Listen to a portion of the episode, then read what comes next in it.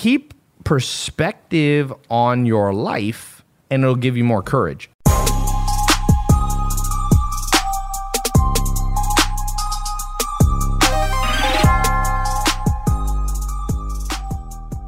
Yeah, better. You know what, Joel Sal? That's a good comment. Someone here left. One of my mentors used to say, "Better late than never."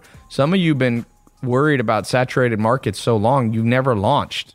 People been getting rich right all next door to you, and you're still there going, "Woe, is me." You know, I, I'm gonna end with this. Any of you think you had a bad life? There's a guy who just got out of prison. Is in the news. I'm thinking of starting a, a uh, one of those like websites where anybody can contribute. Starting a page for him. What's that one that they do with the um, GoFundMe? yeah, GoFundMe. He went to prison in 1978 for a crime he didn't commit. DNA exonerated him over 30 years later. And the state, I think it was Alabama or Arkansas, gave him a check for $75. 75 Yeah. bucks. It's, be- it, it- you know, That's like- he was a poor black guy, didn't get good defense attorneys, got BS. The dude spent 30 years in prison every day knowing it was a false rape charge. He was accused of raping his um, neighbor, and it turned out that the DNA showed it was impossible that it was him. But they still stuck him in jail, and the state attorney there still won't admit fault. So the point being is that for some of you are stressed out when you think about starting a business because you're like, well, what if it doesn't work out? You know, blah, blah, blah. And I'm like, well, is it going to be worse than the man who's been in prison since 1978 for a crime he didn't do? Because at least 10% of people in prison in America, at least 10% didn't do the crime. So keep perspective on your life and it'll give you more courage. It'll give you more ambition. It'll make you less afraid. I'm not afraid. If I lose all my money, some people are like, Tai, if you lost all your money and all your Lamborghinis, everyone would laugh at you and be like, oh, the guy talking about how to do business. I don't care. I never think about that because you know what? All the people who talk crap about you, who used to like you, they never liked you. The world's full of fake friends and fake followers and fake people. So all I worry about is will I enjoy my life? You know, that's all I care about. So if I lost all my money, I got a backup plan. I saw that movie, Motorcycle Diaries. You ever seen that movie? No. It's the story of Che Guevara. This is what Che Guevara did. Great life. He bought a motorcycle and drove through all South America. If I lost all my money, psh, I'm getting me a motorcycle for a thousand bucks.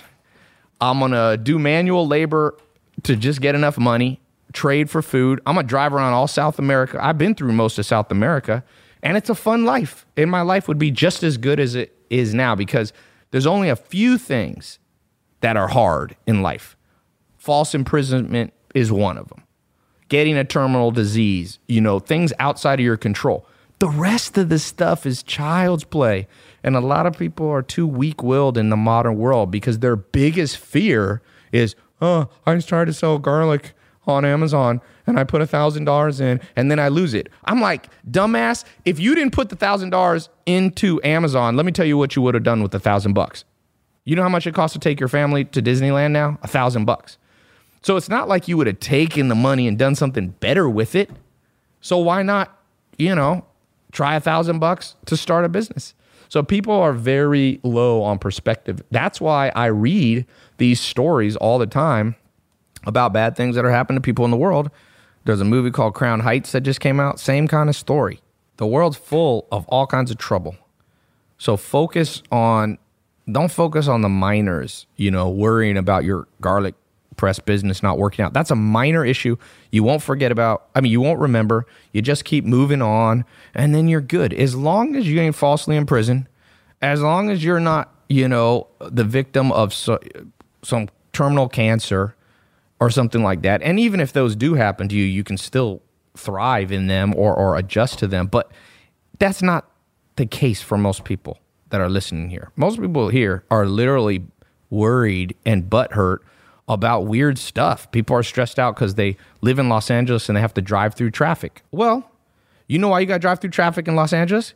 Because you live in Southern California, one of the nicest places in history to live, where the average weather is 75 degrees. There's the beach, there's beautiful people, there's opportunity, the most uh, Pulitzer Prizes, the most patents, the most copyrights. That's why it's crowded. So every time you're in crowded traffic in Los Angeles, just be like, Well, I'm glad I'm not because I've been to some small. I went to Cleveland, Ohio. No offense to Cleveland, Ohio. I went to the game, one of the finals games with LeBron and Cavs versus Golden State Warriors, and this place is poor and depressing and sad and has no traffic because people can't afford cars because it's so poor. And I'm not making fun of Ohio. What I'm saying is, wherever you are, be able to rewire your mind into proper thinking to be able to go, all right, I'm in LA. I'm going to have to sit in an extra, you know, three hours of traffic a week. But in exchange for that, I don't have to live in Cleveland. You know, and if you live in Cleveland and sometimes you got to live there and, it, you know, then you go, well, I could be living in North Korea right now. You know what happens in North Korea? Every single day at 5 a.m. in the morning, they wake you up. There's a mandatory wake up from some fat kid named Kim Jong Un that wakes you up and tells what to do, and you work six to seven days a week for his fat butt. You know that he's really into like Disney stuff, so he buys like dolls and stuff. So you're like, every, so if you live in Cleveland, you still don't have it bad because you don't live in North Korea. And if you live in North Korea, you can still trick your mind into going, well, I could live in the 1300s where um, if you had a family of 10 people, seven of them are going to die of the bubonic plague this year. You know, people had this crap worse. Read the book Papillon.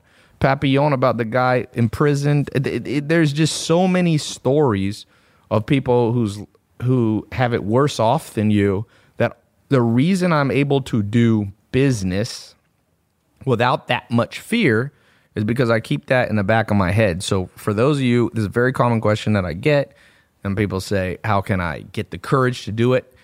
If you need courage to do Amazon, okay. If you're like, well, is this a fraud? Amazon a real site? Okay, then you have major issues because on a one to a hundred of things you should be afraid about, that should be like a, a one or a two. Fear, the biggest fear you should have in life is living a crappy life. Growing old, looking back and going, what if? What if? And that's what most people do.